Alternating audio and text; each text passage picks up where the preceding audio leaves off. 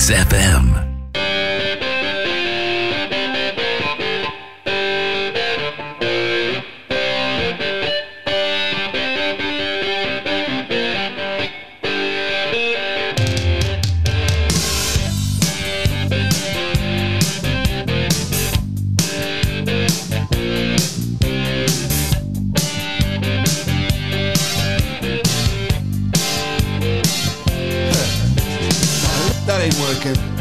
That's the way you do it. You play the guitar on the MTV. That ain't Καλημέρα, καλημέρα, καλημέρα. Όπως πάντα, τρεις καλημέρες να πιάσει τόπο τουλάχιστον η μία. Αυτή που χρειάζεται ο καθένας μας να πάει τη ζωή του λίγο πιο μπροστά. 11 και 3 πρώτα λεπτά δείχνουν τα ρολόγια εδώ στον xfm.gr και στο opinionon.gr.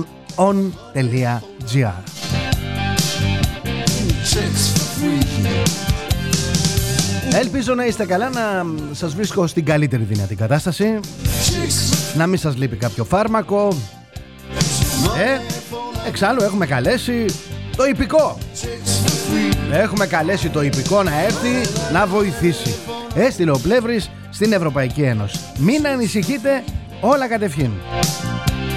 Money for nothing. Chicks for free.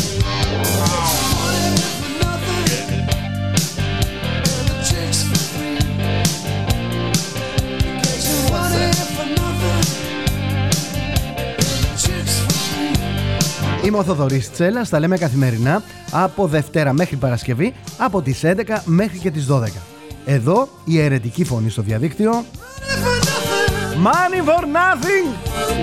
Chicks for free. Σε όλες τις χώρες παιδιά συλλαμβάνονται Στην Αργεντινή η Αντιπρόεδρος Στη Βουλγαρία ο πρώην Πρωθυπουργός ο Μπορίσοφ Money for nothing. Συλλαμβάνονται τραπεζίτες για διαφθορά Η διαφθορά εδώ θριαμβεύει Κυριαρχεί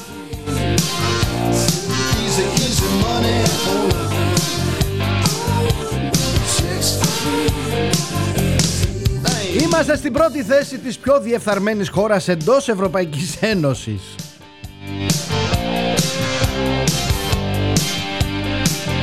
Το 98% των ερωτηθέντων υποστηρίζει πως η διαφθορά είναι το πιο διαδεδομένο άθλημα στη χώρα. Όλοι οι δείκτες λένε το ίδιο, ότι είμαστε βαθιά διεφθαρμένοι. Πρώτος εγώ.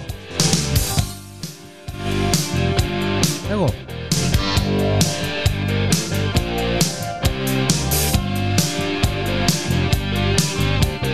Δείκτης παγκόσμιας διαφθοράς 2022 Δημοσιεύτηκε από την Global Risk Profile Σταθερά στη 37η θέση μεταξύ των χωρών με χαμηλό ρίσκο Σύμφωνα με την ανακοίνωση λοιπόν της ε, Global Risk Profile Πρόκειται για την πέμπτη συνεχόμενη έκδοση του δείκτη παγκόσμιας διαφθοράς, ο οποίος αξιολογεί τα επίπεδα διαφθοράς του οικονομικού εγκλήματος.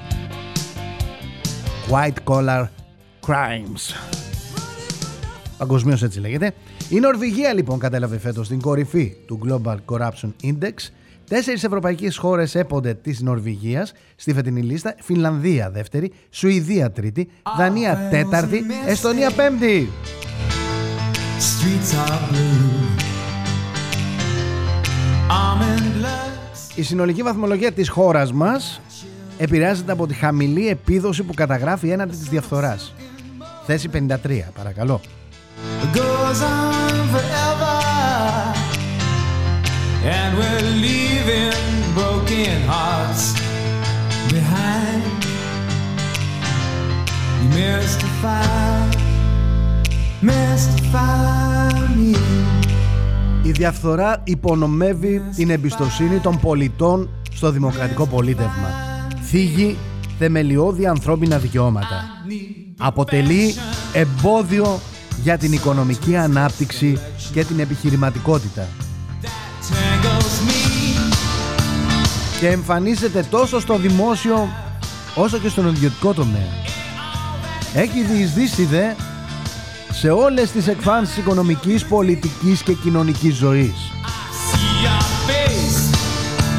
Δεν είναι λίγοι οι φίλοι που βρίζουν όταν προσπαθούν να βγάλουν άκρη με το ελληνικό δημόσιο. Όπου εκεί υπάρχει το γρηγορόσιμο.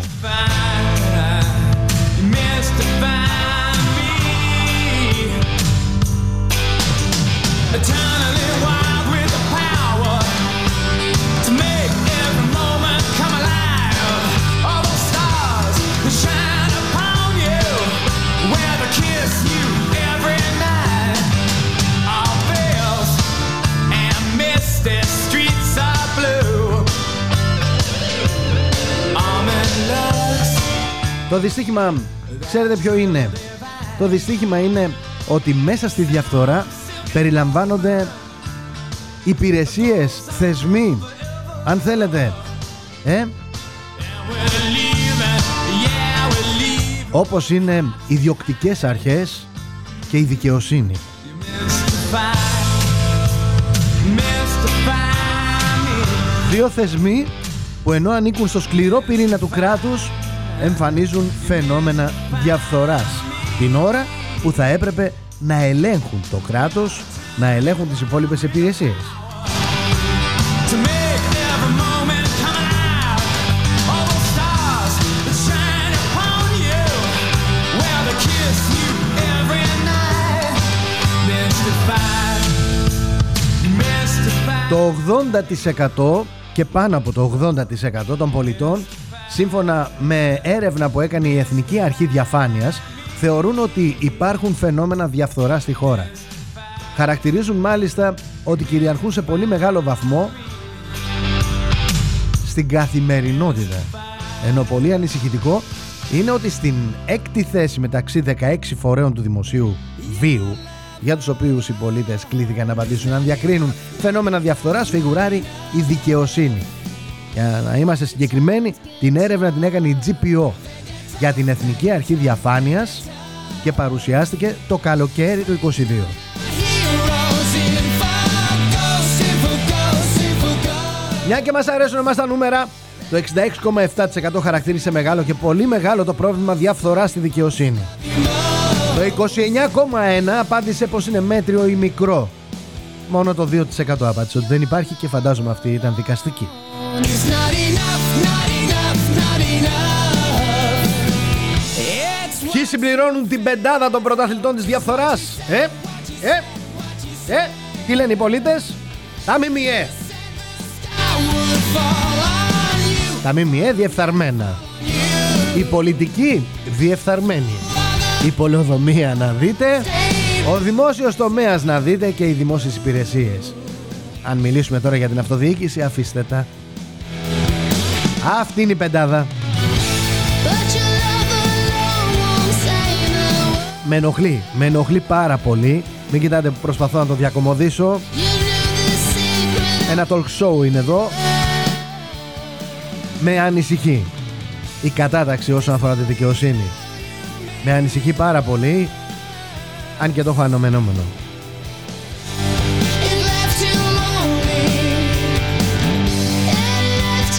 Οι πολίτες έχουν χαμηλές προσδοκίες από τη δικαιοσύνη straight from my heart, from my heart, from my heart.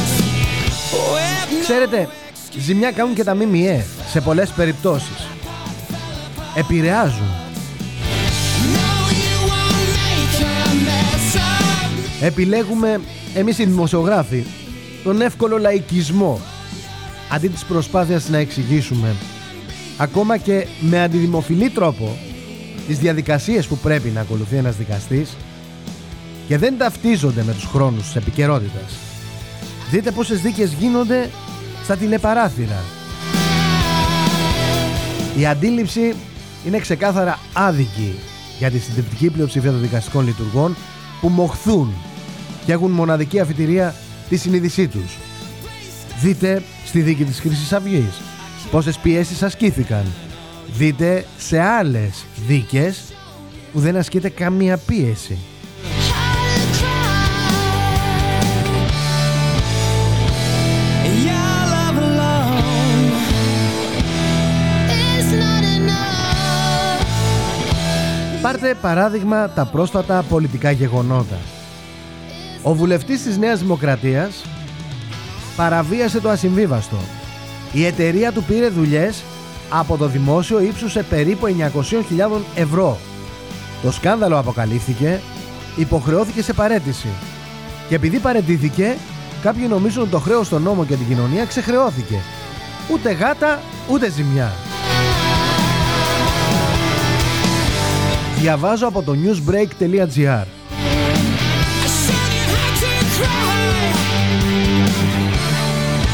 Η δικαιοσύνη εντυπωσιάζει με τη σιωπή και την απραξία της σε αυτό το σκαστό σκάνδαλο το οποίο και έχει αποδειχθεί και το έχουν παραδεχθεί και οι άμεσα εμπλεκόμενοι, δηλαδή η κυβέρνηση της Νέας Δημοκρατίας που ανεχόταν βουλευτής του κόμματος να παίρνει δουλειές από το δημόσιο και ο κύριος Χιμάρας, ο οποίος υποχρεώθηκε να παραιτηθεί από το αξιωμά του. Πριν από λίγο καιρό είχαμε τον κύριο Πάτσι,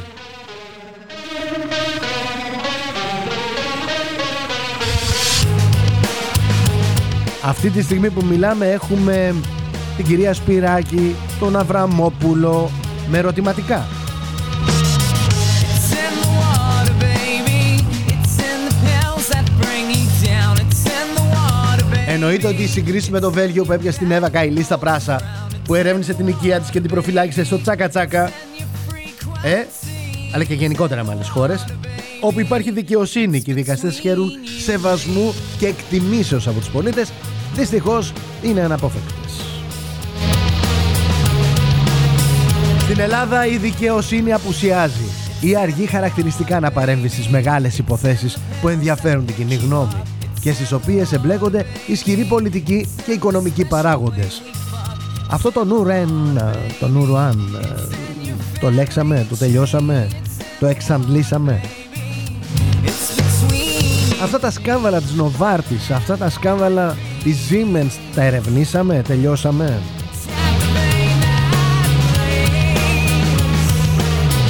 Παραγράφηκαν. Α. Αυτά που παραγράφηκαν, γιατί παραγράφηκαν, γιατί αφήσαμε τόσο χρόνο ας πούμε. Εδώ λίγο παραπάνω σε έναν δήμο υπάρχουν 500, χι- ε, με 500 εκατομμύρια. Εκατομμύρια! 500 εκατομμύρια χαμένα. Ένας μικρός δήμος 50.000 ψυχών. Και όλοι κάθε τόσο και λιγάκι προστίθονται 12, 15, 22, 29. Θα πάει κάποιος εκεί; Θα πάει κάποιος στην τοπική αυτοδιοίκηση να κάνει έλεγχο; Ή θα ξοδεύει χρήμα βέρτα το οποίο κάποια στιγμή θα το κλείσουμε σε κάποιο επόμενο μνημόνιο; brown. It's in the water. Λέω ρε παιδί μου, εγώ να ρωτιέμαι τώρα.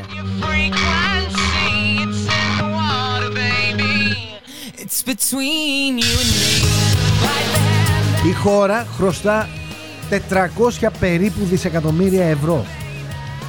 400 δισεκατομμύρια ευρώ. Υπάρχουν πολιτικοί που λένε ότι εγώ τα πήρα τα λεφτά μετρητά στα χέρια μου και τα πήγα στα ταμεία του Πασόκ.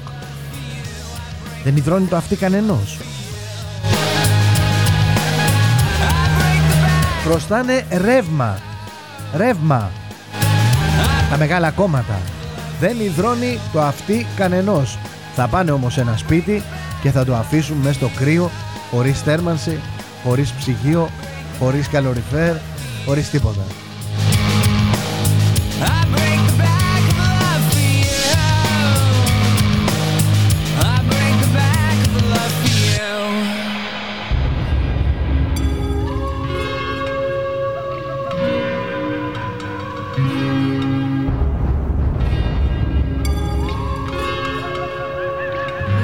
Δυστυχώς, ένα σύστημα που λειτουργεί και το οποίο διοικείται από επαρκή σε γνωστικό επίπεδο και ηθικά αδιάβλητους δικαστικούς λειτουργούς δεν θα μπορούσε να επιτρέψει να φαίνεται το κράτος σαν, σαν μαφία, σαν καμόρα. Δεν θα επέτρεπε να μένουν ατιμόρυτοι για τα εγκλήματά τους οι πολιτικοί απατεώνες, οι μιζαδόροι. Δεν θα επέτρεπε να φτάσει η πατρίδα μας μετά από τέσσερα μνημόνια, πέντε, να χρωστάμε και 400 δισεκατομμύρια ευρώ ακόμα. Δεν θα επέτρεπε να είναι υποθηκευμένα τα χρυσά και τα αργυρά αυτής της χώρας για 99 χρόνια. Δεν θα επέτρεπε να βλέπουμε απανοτές κρίσεις.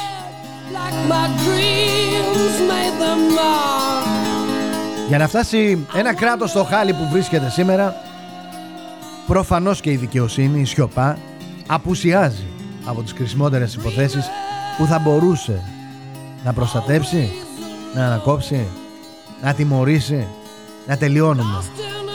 Δεν γίνεται. Ο κόσμος νιώθει την πίεση στο πετσί του. Αντιδρά. Πώς; Δολοφονεί ο ένας τον άλλον. If it's gonna end tonight, Η κοινωνία βογκά. I can't Δεν τα βγάζει πέρα. alone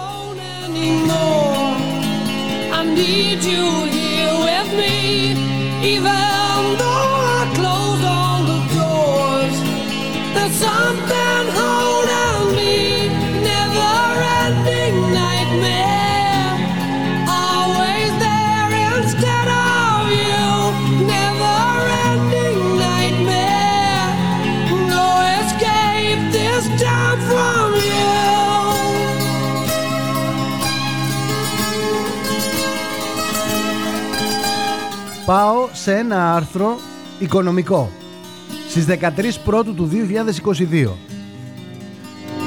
Lately, been around Διαβάζω λοιπόν μέσα από το άρθρο. Εφιαλτικές ανατιμήσεις κατέγραψε για τον Δεκέμβριο η Ελληνική Στατιστική Αρχή. Προσέξτε, είμαι 13 Πρώτου του 2022. still I worry. Μιλάει δηλαδή για το Δεκέμβριο του 2021. Το φυσικό αέριο αυξήθηκε κατά 135,7% σε σχέση με τον ίδιο μήνα του 2020. Το κόστος του ηλεκτρισμού κατά 45%. Ενώ αυξημένη κατά 34,1% ήταν η τιμή του πετρελαίου θέρμανσης. Ξαναλέω, πέρυσι. My dreams are Πέρυσι, τέτοια περίοδο. never-ending nightmare. Ο πληθωρισμός καρφάλωσε στο 5,1 τον Δεκέμβριο και 4,8 τον Νοέμβριο. Never-ending nightmare. Η ετήσια αύξηση του δίκτυ τιμών καταναλωτή προέκυψε από τις αυξήσεις στις ακόλουθε κατηγορίες. 18% στην ομάδα στέγαση λόγω αύξησης κυρίως των τιμών σε ενίκεια κατοικιών, ηλεκτρισμό, φυσικό αέριο, πετρέλαιο θέρμανσης. 10,9% στην ομάδα μεταφορές. Γιατί, γιατί αυξήθηκαν οι τιμές. 4,3% στην ομάδα η διατροφή. Ξαναλέω, αυτά είναι οικονομικές ειδήσεις πριν από έναν χρόνο. Βάλτε τώρα με το μυαλό σας και υπολογίστε τι έχει συμβεί σήμερα. Αυτές είναι πραγματικές ειδήσεις που θα έπρεπε να παρουσιάσουν τα μέσα μαζικής ενημέρωσης. Ανταυτού παρουσιάζουν οτιδήποτε άλλο.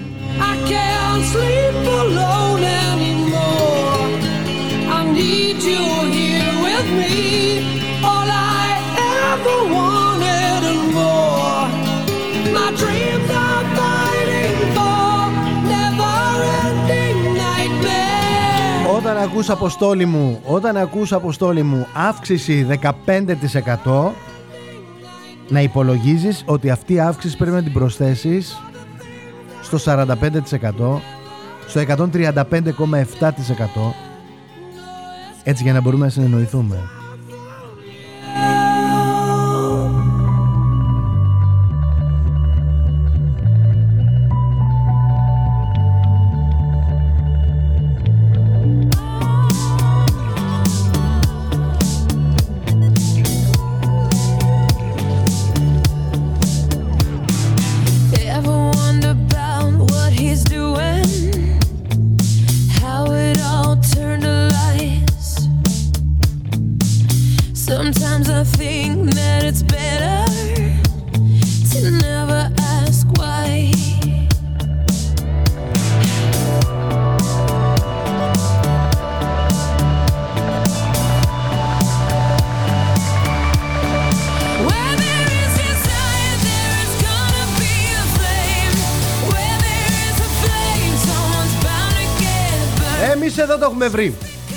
Στα φάρμακα.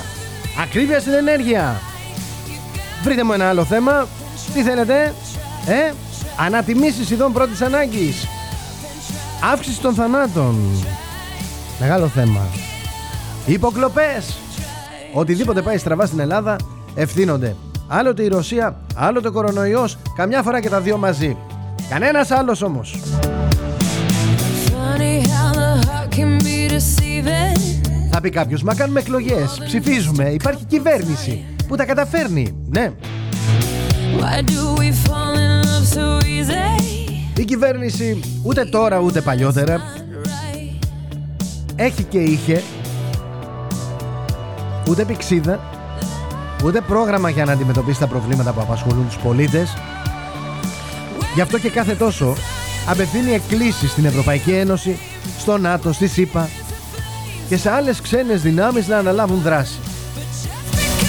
Σε όλα περιμένουμε το υπηκό. Το μόνο που δεν τους ζητήσαμε να παρέμβουν ήταν γιατί ο Ατζούν δεν πήρε τον Τάνο. Αυτό δεν το ζητήσαμε, εντάξει. Το αφήσαμε να περάσει έτσι. Έχουμε και τον Τάνο τώρα, να ασχολούμαστε με τον Τάνο. Ή με τον καφέτζι. Από την άλλη δουλίτσες εδώ στην Ελλάδα γίνονται. Μια χαρά. Απευθείας αναθέσεις να δουν τα μάτια σας. Cry. When you're out there doing what you Μέχρι και ο Μίχος. Ο Μίχος, παιδί μου. Ο βιαστής. Εκεί. Ε, Αφού ξέρετε. tell me how Και αυτός έπαιρνε αναθέσεις. Απευθείας. Bye bye.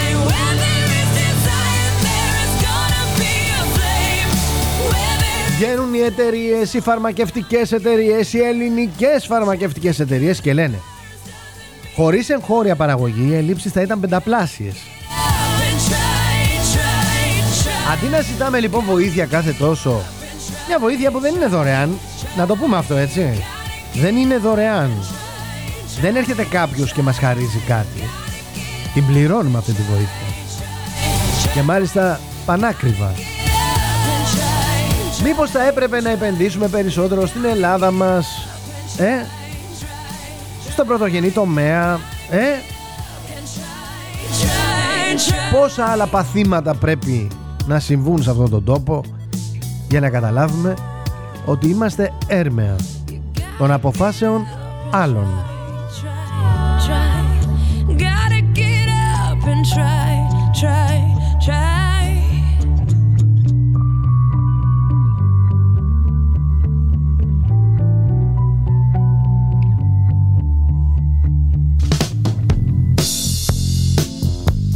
Θυμάμαι μια υπόθεση για το λάδι.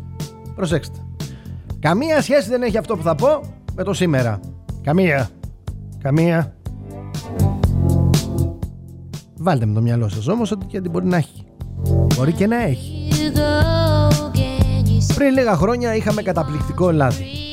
see Και φέτος έχουμε. who am I to keep Αντί λοιπόν οι ελαιοπαραγωγοί να γίνουν πλούσιοι με αυτό το καταπληκτικό λάδι, να το εξάγουν στην Ευρώπη, να το πουλήσουν ακριβά από το χωράφι, the way you να πληρωθούν ρε παιδί μου για τον κόπο τους, will listen carefully? αντί να το πουλήσουν λοιπόν πανάκριβα, πήρε μια απόφαση η Ευρωπαϊκή Ένωση και τι είπε, It does το ελληνικό ελαιόλαδο να εξαχθεί στην Ιταλία.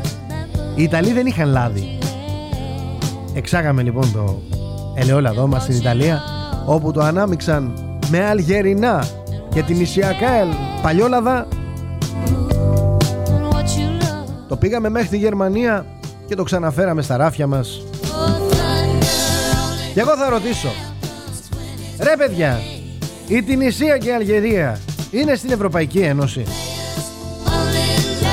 love. η Αίγυπτος που εδώ φτιάχνουμε βαμβάκια κατ' εντολή Ευρωπαϊκής Ένωσης; Say women, they will come. είναι στην Ευρωπαϊκή Ένωση γιατί εισάγουμε από την Αίγυπτο βαμβάκια It won't change you, clean you love. έδωσε το λέει η Ευρωπαϊκή Ένωση κόψαμε τις πωλήσεις των ροδάκινων στη Ρωσία Κάποτε έδινε εντολή η Ευρωπαϊκή Ένωση και πηγαίναμε και θάβαμε τα φρούτα.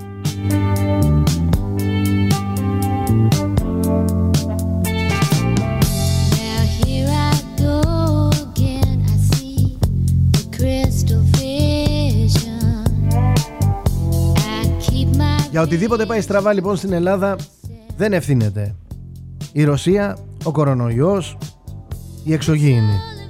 Ευθύνονται οι Έλληνες πολιτικοί που δεν παίρνουν πρωτοβουλίες, που δεν βγαίνουν με ένα συγκεκριμένο πρόγραμμα και που όλοι εμείς έχουμε συνηθίσει αυτή είναι η διαφθορά, η μεγάλη έχουμε συνηθίσει να ακούμε εξαγγελίες να ψηφίζουμε μην περιμένοντας τίποτα άρα και τα κόμματα δεν υλοποιούν το πρόγραμμά τους. Πάτε πώς αυτό το παράδειγμα πρόσφατο παράδειγμα η Νέα Δημοκρατία και η καταγγελία της Συμφωνίας των Πρεσπών.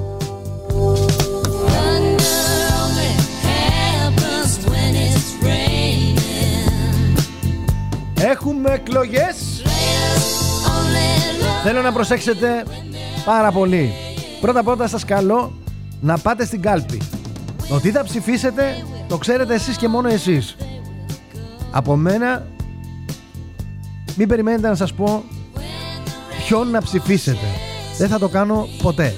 Δεν το έκανα ποτέ. Oh thunder only happens Δεν υπόδειξα ποτέ σε κάποιον ούτε στα παιδιά μου ακόμα τι θα πρέπει να ψηφίσουν. Το μόνο που ζητάω είναι να πάμε να ψηφίσουμε. Να πάμε στην κάλπη. Το μόνο που σας ζητάω είναι να κάνετε δύσκολες ερωτήσεις στους υποψηφίους. Να τους βάλετε κάτω και να τους αλλάξετε τα φώτα σε ερωτήσεις. Σε σημείο που να κλάψουν. washes you clean, you know. Οι εκλογές είναι το ύψιστο δικαίωμα, η ύψιστη υποχρέωση του καθενός από εμάς. Πρώτο είναι να ψηφίσουμε. Κανονικά πρώτο είναι να βάλουμε τον εαυτό μας στη διαδικασία να εμπλακεί με τις εκλογές ενεργά. Να συμμετέχουμε ως επικεφαλής, ως υποψήφοι, ως ό,τι θέλετε. Αν νομίζετε ότι δεν υπάρχουν δυνάμεις που σας εκπροσωπούν, κατεβείτε εσείς οι ίδιοι. Πείστε εμένα να σας ψηφίσω. Δεν θα περάσετε εύκολα όμως. Θα σας κάνω πολύ δυνατές ερωτήσεις, πολύ δύσκολες ερωτήσεις και θέλω πολύ συγκεκριμένα πράγματα.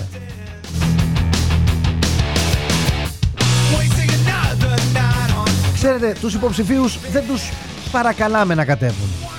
Αυτοί έρχονται στην πόρτα μας και λένε, ξέρεις, εγώ θεωρώ ότι θα τα καταφέρω. Εγώ θεωρώ ότι μπορώ να σε εκπροσωπήσω. Να υπερασπιστώ την περιουσία σου, την υγεία σου, την παιδεία σου, την ασφάλειά σου. Βάλτε όποια σειρά θέλετε. Έρχεται λοιπόν κάποιος και σας λέει και προσέξτε γιατί το 2023 είναι χρονιά εκλογών. Έρχεται κάποιος λοιπόν για τις βουλευτικές εκλογές και σας λέει αυτά που σας λέει. Και σε λίγο καιρό θα έρθει κάποιος άλλος ο οποίος θα κατεβαίνει στην περιφέρεια ή στο Δήμο. Ε, all this time to make a man. κάποιοι νομίζουν ότι στο Δήμο και στην περιφέρεια τα πράγματα είναι πολιτική. Πιστέψτε με, στο Δήμο δεν είναι πολιτική. Now and then I'll try. Όποιος κατεβαίνει για να κάνει πολιτική έχει κάνει λάθος. Under pressure, wind up snapping in the air. One in ten. One in ten. Στο Δήμο κατεβαίνουμε, κατεβαίνουμε συγγνώμη, για να Don't wanna be a monkey red. έχουμε και, ε, ξέρετε, λείπει το φάρμακο, λείπει το φάρμακο. Θανάση, λείπει το φάρμακο.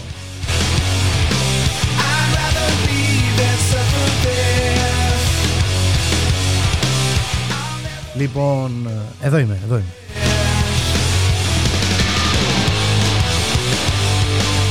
Στο Δήμο λοιπόν κατεβαίνουμε για έναν και μοναδικό λόγο. Να βελτιώσουμε την καθημερινότητα των πολιτών. Τα απλά και τα βασικά. Τα σκουπίδια, η καθαριότητα, η ποιότητα ζωής.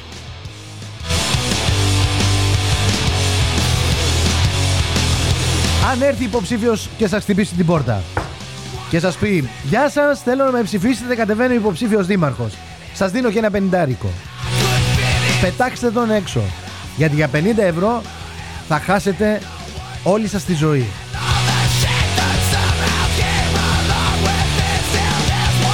Πάρτε τον στο κυνήγι.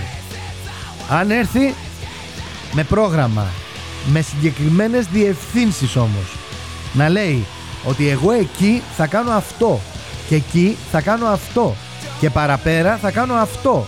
Γιατί, γιατί έτσι και έτσι και έτσι και έτσι. Ακόμα κι αν πηγαίνει κόντρα στα μικρά συμφέροντά σας, ψηφίστε τον.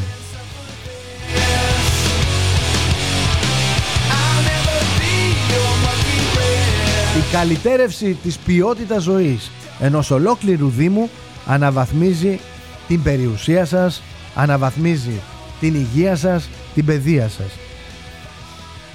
Συνολικά βλέπουμε την κατάσταση, όχι ατομικά. Αν έρθει και σας τάξιο, θα σας βάλει για ένα εξάμηνο, για ένα δίμηνο, για ένα τρίμηνο, πετάξτε τον έξω.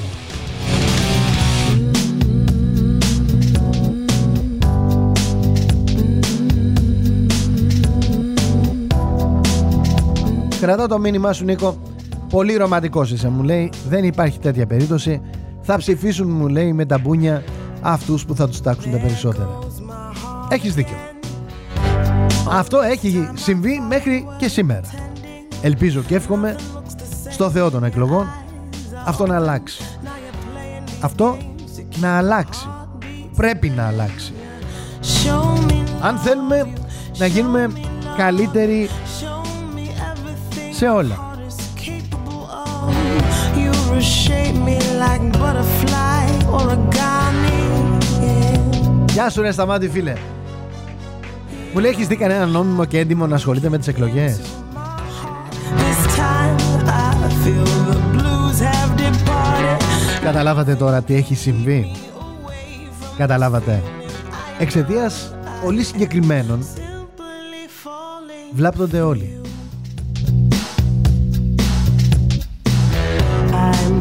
Κάποτε to envision ήταν όνειρο ζωής να γίνω δημοσιογράφος. Το έλεγα και έπαιρνα και ένα καμάρι. the moment. I don't Τώρα το κρύβω. looking for Δεν το λέω δυνατά. something and you know this is right when you look into my eyes. Γιατί, γιατί δεν χωνεύω τη ματιά που αλλάζει ξαφνικά. Τι είσαι, δημοσιογράφος. Μμμ. Ναι,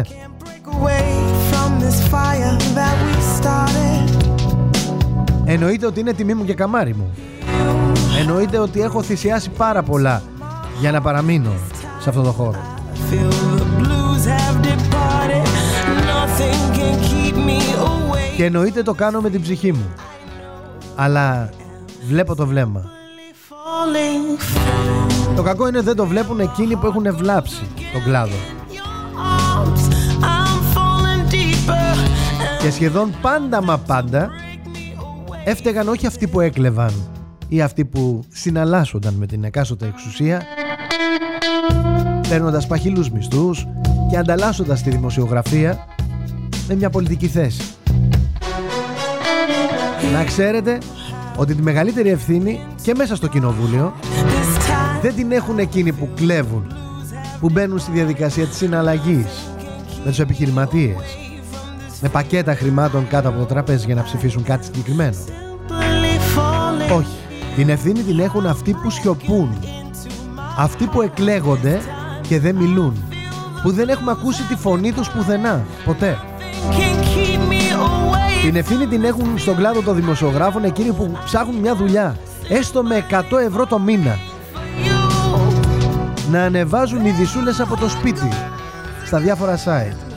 Την ευθύνη την έχουν όλοι εκείνοι οι πολιτικοί που εκλέγονται σας λέω ξανά για μια τετραετία και μόνο και είναι ανύπαρκτοι. Ο μισθός να πέφτει να περάσουμε σιωπηλά να μπούμε και στο επόμενο κοινοβούλιο να πάρουμε άλλα 200 χιλιάρικα και ίσως έρθει και η σειρά μας κάποιοι να μας δώσουν κάτι. Δεν την έχουν εκείνοι που κλέβουν. Την έχουν εκείνοι που σιωπούν.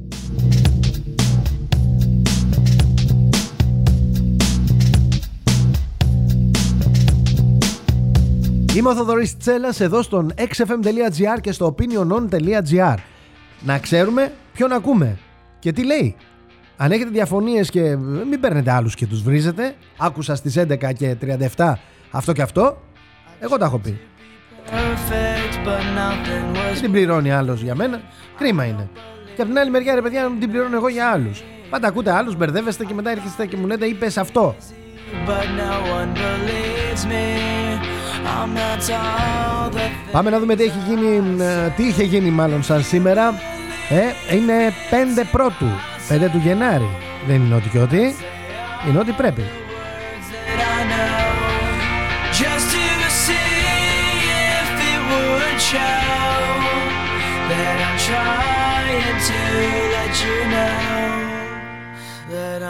Μπαίνω στη χρονομηχανή και πάω στο 1895. Τσιου! Ο Γάλλος αξιωματικός Άλφρεντ Dreyfus καθερείται από το αξιωμά του και καταδικάζεται σε ισόβια κάθριξη στο νησί του Διαβόλου. Μετά από μία δίκη που αποτέλεσε μία από τις μεγαλύτερες δικαστικές πλάνες. Η υπόθεση Dreyfus χαρακτηρίζεται έως και τις μέρες μας. Έτσι χαρακτηρίζουμε τις δικαστικές πλάνες. 1913 η ναυμαχία της Λίμνου. Τρία ελληνικά θωρηκτά και οχτώ αντιτορπιλικά με επικεφαλή στο θρηλυκό θωρηκτό Αβέροφ καταναυμαχούν τον τουρκικό στόλο και τον αναγκάζουν να κρυφτεί οριστικά στα στενά. Οι Τούρκοι μετρούν μεγάλες ηλικίες και ανθρώπινες απώλειες, ενώ από την πλευρά της Ελλάδας υπάρχει μόνο ένας τραυματίας. 1941 τα ελληνικά αντιτορπιλικά Βασίλισσα Σαόργα, Βασιλεύς Γεώργιος, Σπέτσες Ψαρά και Κουντουριώτης περνούν από το στενό του Οτράντο που ελέγχεται από τον Ιταλικό στόλο και βομβαρδίζουν τις Ιταλικές θέσεις στον κόλπο του Αυλώνα. 1950 στην Ελλάδα αποκαλύπτεται σκάνδαλο μεταφοράς καυσίμων που εμπλέκει στελέχη του Λαϊκού Κόμματος. 1950. Βλέπετε. 1968. Ο Αλεξάνδρ Ντούμπτζεκ διαδέχεται τον Αντωνίν Ντοβότνη στην προεδρία του Κομμουνιστικού Κόμματος Τσεχοσλοβακίας θα πάρει φιλελεύθερα μέτρα που θα οδηγήσουν τον Αύγουστο του ίδιου χρόνου στην εισβολή των στρατιωτικών και την εκπαραθύρωσή τους. Είναι η περίφημη άνοιξη της Πράγας. Και 1972 ο Βασίλειος Λιμπέρης πυρπολεί την οικία της εν διαστάσεις σύζυγου του προκαλώντας το θάνατο αυτής, της μητέρας της και των δύο παιδιών του. Δυόμιση και ενός έτους. Θα καταδικαστεί σε θάνατο και θα εκτελεστεί. Just to see if it would show that I'm trying. Σαν σήμερα γεννήθηκε ο Δημήτριος Γούναρης, Έλληνας πολιτικός που διατέλεσε και πρωθυπουργός, ένας από τους έξι που εκτελέστηκαν ως προτέτη της μικρασιατικής καταστροφής. Επειδή ένας άλλος είναι ένας μακρινός γέννης της μάνας μου, να σας πω ότι αυτή η δίκη έγινε ξανά. Το 11-12. Και οι άνθρωποι αυτοί, οι έξι, Πρωτοπαπαδάκης, Γούναρης, Θεοτόκης και λοιποί, αθωώθηκαν.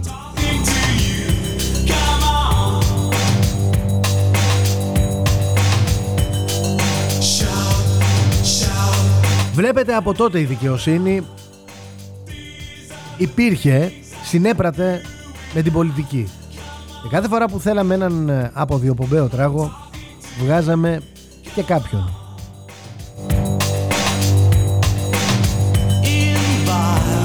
Σαν σήμερα γεννήθηκε ο Σάκης Δρουβάς. Σάκη! Το 1972.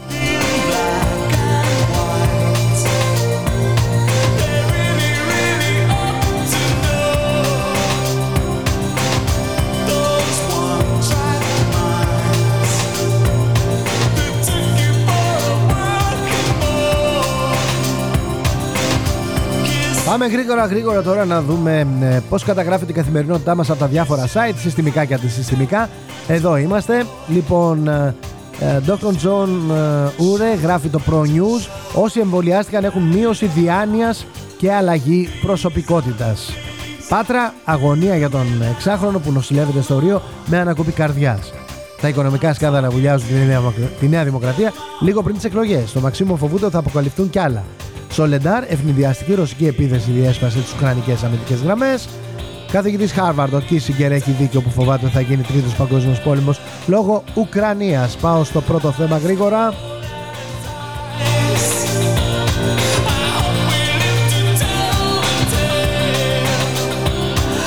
Ανησυχία στον ΠΟΗ για τη νέα μετάλλαξη σύσκεψη στο Μαξίμου. Γεωργιανός 25 ετών με εμπειρία 200 αγώνων ο αντίπαλος του Βασίλη Τόπαλου στο σπάρινγκ εκεί που ο Βασίλης λίγο μετά ε, έχασε τη ζωή του, λιποθύμησε και χτύπησε κιόλας. Η δικογραφία για τη φρίκη στο ήλιον ήταν σαν παιχνίδι. Βίασαν και μένα, λέει ο κατηγορούμενος. Η Καηλή με πήρε πανικόβλητη. Το τηλεφώνημα στη Μαρία Ρενά μετά τη σύλληψη Παντσέρι Τζόρτζι και ο πρίγκιπας Χάρης ισχυρίζονται ότι ο Ιούλιαν και η Κέιτ του είπαν να ντυθεί να ζει.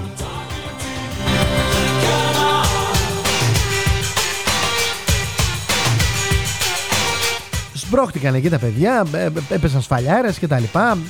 Κυκλοφόρησαν, ε, μάθαμε τα πάντα. Δεν υπάρχει περίπτωση. Εκεί ξεκατνιάζονται. Γιατί τι, επειδή είναι βασιλιάδες. Βασιλικά χαστούκια. Πάω πενταπόσταγμα. Ανήσυχοι οι Ρώσοι, αυτά είναι τα τεχνάσματα των ενόπλων δυνάμεων της Ουκρανίας που θα φέρουν αλλαγές. Δεύτερο κύμα επιστράτευσης.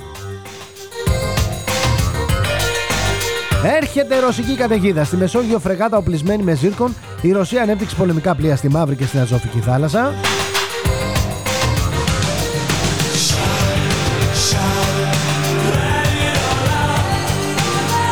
Τρεις χώρες κατασκευάζουν αυτή τη στιγμή μαχητικά πέμπτης γενιάς. Σχεδόν 12 όμως εργάζονται ήδη σε αεροσκάφη έκτης γενιάς. Αποκάλυψη για την τουρκική θηγατρική της Αλκάιντα κάνει όνειρα για το μεγάλο Ανατολικό Ισλαμικό κράτος με πρωτεύουσα την Κωνσταντινούπολη. Συνεργάζεται με τους Ταλιμπάν με μεσολαβητή τις Ιρανικές μυστικές υπηρεσίες. Φεύγω από το πενταπόσταγμα και πού πάω, πάω στο i εφημερίδα. Kraken, γιατί η νέα υποπαραλογή XBB15 του κορονοϊού ανησυχεί τον POI. Τον POI. Είναι η πιο μεταδοτική παραλλαγή του COVID που έχει ανοιχνευτεί μέχρι σήμερα. Έχει εντυπωστεί, έχει εντοπιστεί σε 29 χώρες.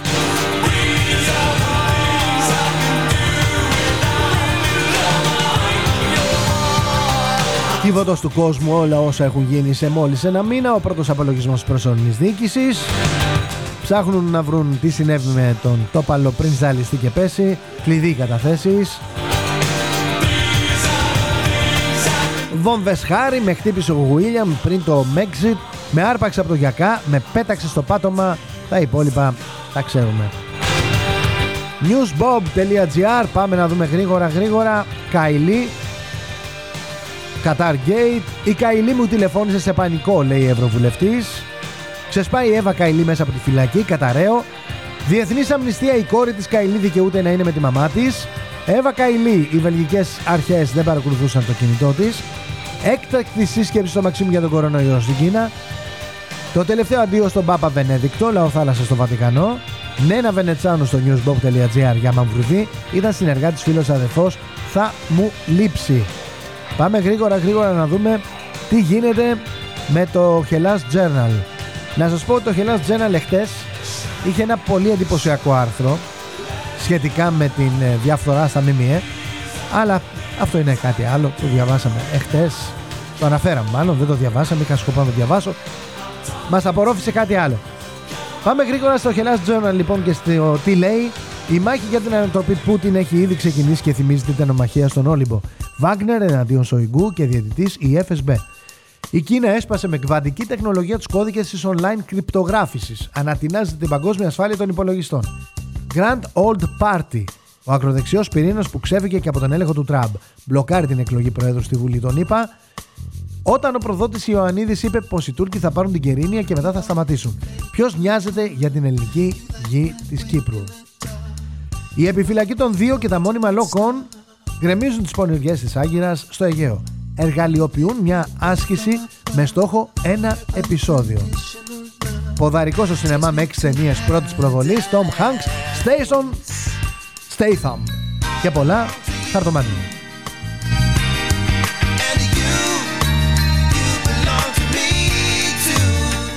Operation Fortune, η μεγάλη απάτη του Guy Ritchie, να το δείτε.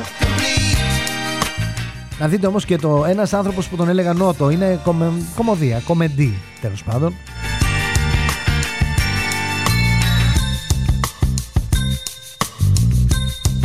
Και πάω γρήγορα γρήγορα γιατί με κυνηγάνε στο news break. Το news break λοιπόν πρώτο θέμα τα τεκμήρια έκαψαν έναν στους τέσσερις. Κραυγή αγωνίας του Άρη Πρωτοσάλτε φέρτε πίσω τους παλιούς βουλευτές που ήξεραν να κρύβονται.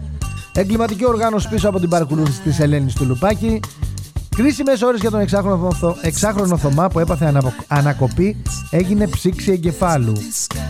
Και η Ορθοδοξία στο στόχαστο Βανδάλων. Και φυσικά το θέμα που διάβασα μέσα από το α, news break, έβαλα και άλλα πράγματα δικά μου εκεί. Η δικαιοσύνη σε χειμερή ανάρκη. Και ένα ακόμα μπουμπούκι γαλάζιο σε προμήθειες του δημοσίου.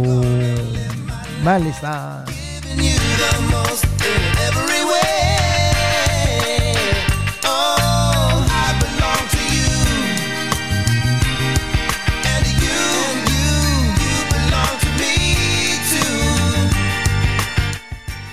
Ετοιμάζω γρήγορα γρήγορα τα μηνύματά σας για να τα διαβάσω. Uh huh.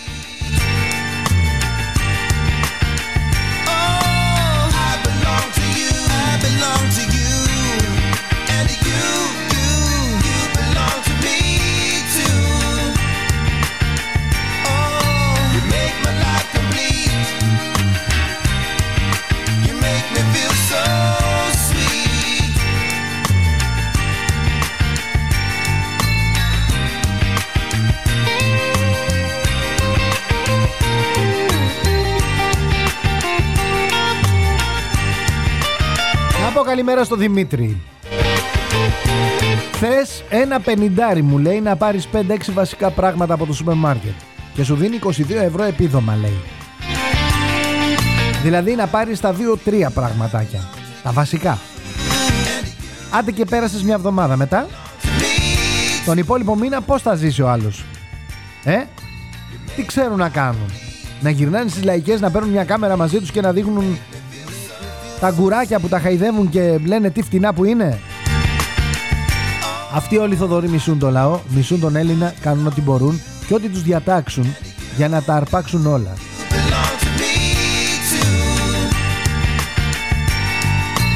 Καλημέρα Τζένι. Κλέβουν ασύστολα, κλέβουν και κλέψανε γιατί μπορούν, κλέψανε γιατί η δικαιοσύνη είναι απούσα από όλα. Κλέψανε, κλέβουν και θα κλέβουν μέχρι να φύγουν όλα τα λεφτά του ελληνικού λαού. Αλλά και από την άλλη μεριά ο ελληνικός λαός γεμίζει τις αράχοβες, γεμίζει τα μέτσοβα, γεμίζει τις παραλίες το καλοκαίρι.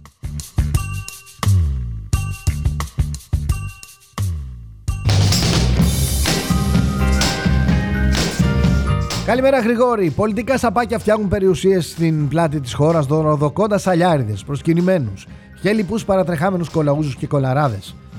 Μέχρι και ο Χαϊκάλης μου λέει, τάρπαξε. like you before. Now, just like in a song from days of yore. Here you come a knocking, knocking on my door. Γεια σου Μπάμπη. Ο μόνος λόγος που κάθεται ο Κυριάκος στην εξουσία και δεν κάνει πρόορες εκλογές και του έχουν σκάσει όλες οι βόμβες στα χέρια είναι για να μοιράσει και άλλα λεφτά σε φίλους και γνωστούς. Τα ψίχουλα του τραπεζιού δεν θα τα δώσει στα πρόβατα για να τον ξαναβγάλουν. Α, τα ψίχουλα του τραπεζιού δε θα τα δώσει στα πρόβατα για να τον ξαναβγάλουν. Τα πρόβατα είμαστε εμείς που θα φάμε τα ψίχουλα του τραπεζιού. Κατάλαβα. Μπάμπη μου, κατάλαβα. Just a taste, so I want more.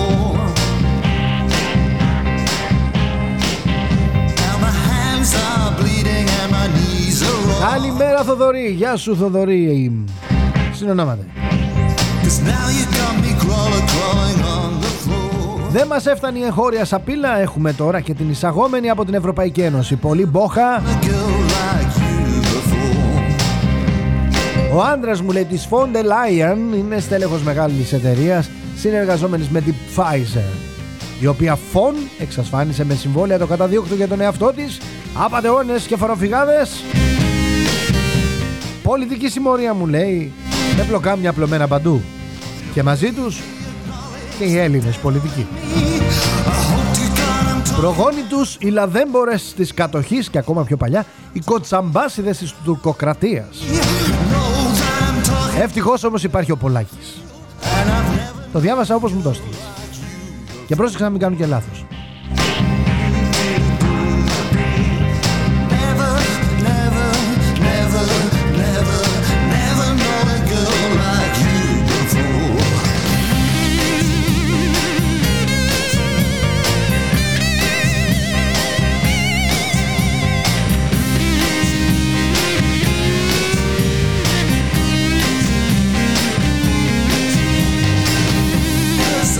Σοκράτη. Χθες έβαλα μου λέει βενζίνη 48 ευρώ. Από αυτά τα 20 ευρώ ήταν η αξία του καυσίμου και τα υπόλοιπα ήταν φόροι. Η σύζυγός μου εργάζεται σε γνωστή αλυσίδα σούπερ μάρκετ ως ταμείας. Η αυξήση των προϊόντων είναι πλέον σε καθημερινή βάση. Το δε ρεύμα έχει πάει στο Θεό. Για θέρμανση ούτε συζήτηση. Η βόλτα μας πλέον περιέχει παγκάκι. Αγναντεύουμε τη θάλασσα και σκεφτόμαστε στο δυσίωνο μέλλον μας και ευτυχώς κάνει και καλό καιρό. Τώρα ευτυχώς που κάνει καλό καιρό δεν ξέρω για θα πούμε το νερό νεράκι και θα δεις το νερό στο Θεό. Όνειρα μηδέν μου συνεχίζει ο Σοκράτης, κεφ μηδέν, ελπίδα μηδέν. Γιατί εγώ προσωπικά δεν ήμουν έτσι. Με κατάντησαν έτσι. Ποιος ευθύνεται γι' αυτό, Μα φυσικά οι επιλογές μας στην ψήφο και πολύ σωστά τα λες. Περνάνε τα χρόνια, μεγαλώνουμε και αντί να οριμάζει η σκέψη μας, σκεφτόμαστε ακαταλόγιστα. Ένα πράγμα θα ευχηθώ για το 23, να πάρουμε πίσω τις ψυχές μας γιατί μόνο αυτές μας ανήκουν.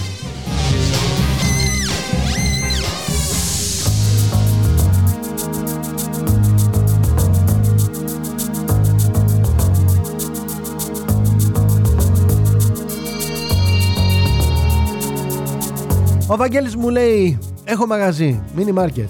Δεν μπορώ να αφήσω τον κόσμο χωρίς φαγητό. Έχω βγάλει το Δευτέρι Και γράφω. Να υποστηρίζουν οι καταναλωτές τα μικρά mini market Τα μπακάλικα τα παλιά στη γειτονιά. Τα σούπερ μάρκετ πια έχουν γίνει τράπεζες.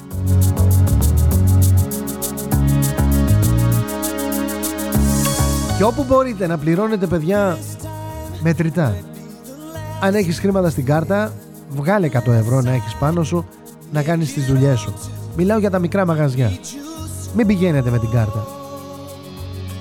Κλέβει η τράπεζα εσάς, κλέβει και αυτόν τον έρμο. Μήπως και καταφέρουμε να φτηνίνουν λίγο τα προϊόντα στα τοπικά μαγαζιά.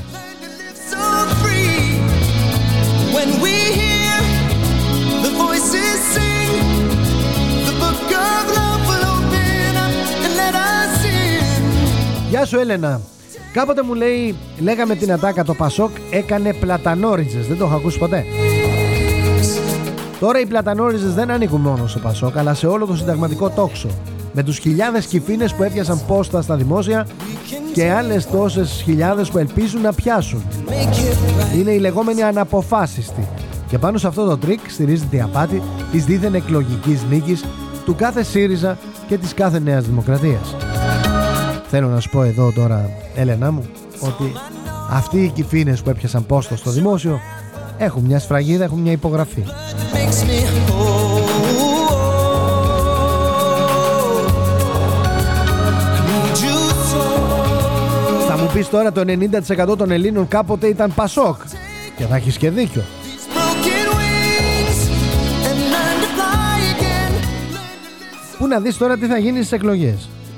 Όλοι στα βουλευτικά γραφεία θα τρέχουν. Στο βουλευτή Καλοχαιρέτα. Of love will open Στο βουλευτή Ετελείωσε. Τελείωσε, τελείωσε. Και άμα λέει ο καλοχαιρέτα σε τελείωσε, πάει να πει ότι τελείωσε. Ε, πώς τελείωσε δηλαδή; Ε, πήγε χθες το πρωί στον Έφορο. Και τελείωσε. Με συγχωρείτε κύριε Καλοχαιρέτα, αλλά και εγώ πήγα χθες το μεσημέρι στον Έφορο. Και ξέρετε τι μου είπε, ότι δεν σας ξέρει καν. Α, έτσι είπε. Ο- ότι δεν με ξέρει. Κάτσε να τον στείλω εγώ έφορο στην κολοπετινίτσα να δεις με ξέρει ή δεν με ξέρει. Τι να τον στείλεις που θα με στείλει αυτό στο φρέσκο; Σήμερα το πρωί ήρθε στο μαγαζί να σας τη φύλακας με ένταλμα Για ποιο λόγο; Για την υπόθεση των διπλών βιβλίων. Γι' αυτό έτρεξα να σας βρω. Και εσείς μου λέτε ότι τελείωσε. Από απόψεως εφόρου. Από απόψεως όμως αστυνομίας. Εντός της σήμερα θα συναντηθώ εγώ με του εισαγγελέως Και θα πάω ισόβια, ξέρω. Γιατί με ταλαιπωρείς έτσι κύριε Καλοχαιρέτα μου; Και δεν μου λες την αλήθεια από την αρχή. Με έχεις ταράξει τα τελείωσε. One way or another, I'm gonna find ya. I'm gonna get you, get you, get you, get you. One way or another, I'm gonna win ya. I'm gonna get you, get you, get you, get you. One way or another, I'm gonna see ya. I'm gonna meet you, meet you, meet you, meet you one day. Maybe next week, I'm gonna meet ya. I'm gonna meet ya. I'll meet ya. Δηλαδή, Καταλάβατε τώρα τι γίνεται. Καταλάβατε. Ε, ε. Και εννοείται, εννοείται ότι από αυτήν εδώ την εκπομπή, η οποία είναι αφιερωμένη στη διαφθορά, τον χρηματισμό των βουλευτών, στη διαφθορά στη δικαιοσύνη, στη διαφθορά στο δικό μας το μαγαζί εδώ, στα ΜΜΕ δηλαδή γενικότερα. Δεν θα μπορούσε να λείψει το μαγικό αυτό του Νίκου Σταυρίδη για τις ποινές στην Ελλάδα όσων κλέβουν. Δηλαδή, άμα αρπάξεις ένα δεκοχίλιαρο, λέγεται κλοπή εις βαθμών φτέσματος και χραπ τσακώνεις ένα μηνάρε. Άμα γραπώσεις εκατό χιλιάδες, λέγεται κλοπή εις βαθμών πλημελήματος και μπορεί να αρπάξεις μέχρι τέσσερα. Άμα τσακώσεις δέκα εκατομμύρια, λέγεται επεξαίρεσης. Συμφωνούντος το λοιπόν εισαγγελέος και ανακριτού, εξέρχεσαι από την ανάκριση. Άμα τσακώσεις 100 εκατομμύρια, λέγεται κατάχρα εμπιστοσύνης με κακούργημα να πούμε. Και τέλος πάντων η δίκη αναβάλλεται και εξέρχεσαι με βούλεμα. Άμα τσακώσεις 500 εκατομμύρια λέγεται σύμβασης και δέχεσαι συγχαρητήρια. Και άμα μπλεχτείς με τα δις και με τα τρεις λέγεται εξαγωγή συναλλάγματος και χραπ παίρνεις το παράσημο. Αμέ.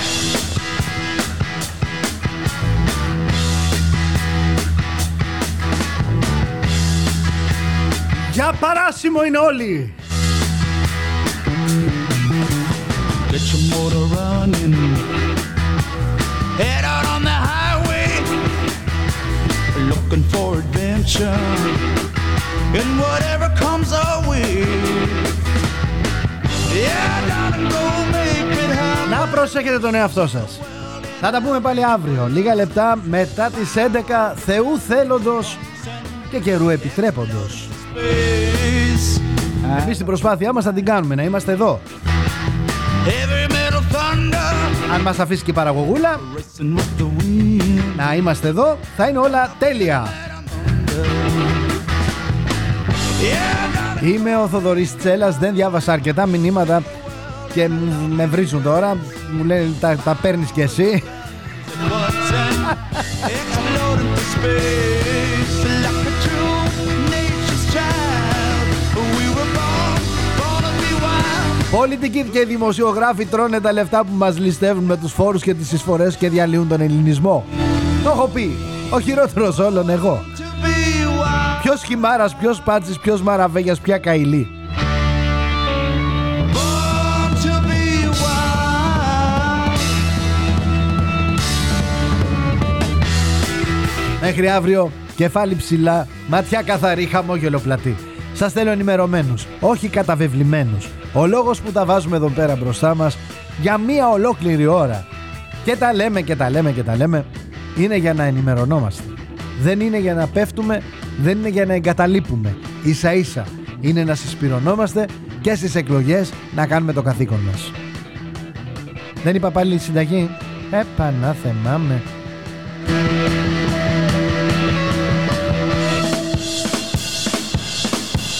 Get your motor running. Head out on the highway, looking for adventure. And whatever comes our Το πιο δύσκολο πράγμα, ποια διαφθορά; Να πατάξεις τη διαφθορά, τι λέτε τώρα; Το πιο δύσκολο πράγμα είναι το μεσημεριανό φαγητό. Τι φαΐ θα φάμε σήμερα; Ε, λοιπόν σήμερα έχω να σας προτείνω, μισό λεπτάκι λίγο, να το κάνουμε λίγο γκουρμέ ξανά. Έτσι ξεκινάμε, γκουρμέ λέμε, αλλά μετά μας βγαίνει να μην πω τι. Σούπα κάστανο με μπέικον και ξινομιζίδρα μπορούμε! Σούπα κάστανο με μπέικον και ξινομιζήθρα. Πάλι μακαρόνια. Σκέτα με σάλτσα. Άντε καλά. Εντάξει. Άντε καλά. Γεια, γεια. Ούτε μία ανοιξιάτικη μινεστρώνε με κεφτεδάκια κοτόπουλο. Ούτε μύδια σαγανάκι μεγάλα καρύδας δηλαδή. Ούτε σωτέ πατάτες με γαρίδες αρωματισμένες με κίτρινο κάρι. Τίποτα ρε παιδί μου. Εκεί μακαρόνια μπλουμ και τυρί. Τυρί καλό. Γεια σας. Καλό μεσημέρι. XFM.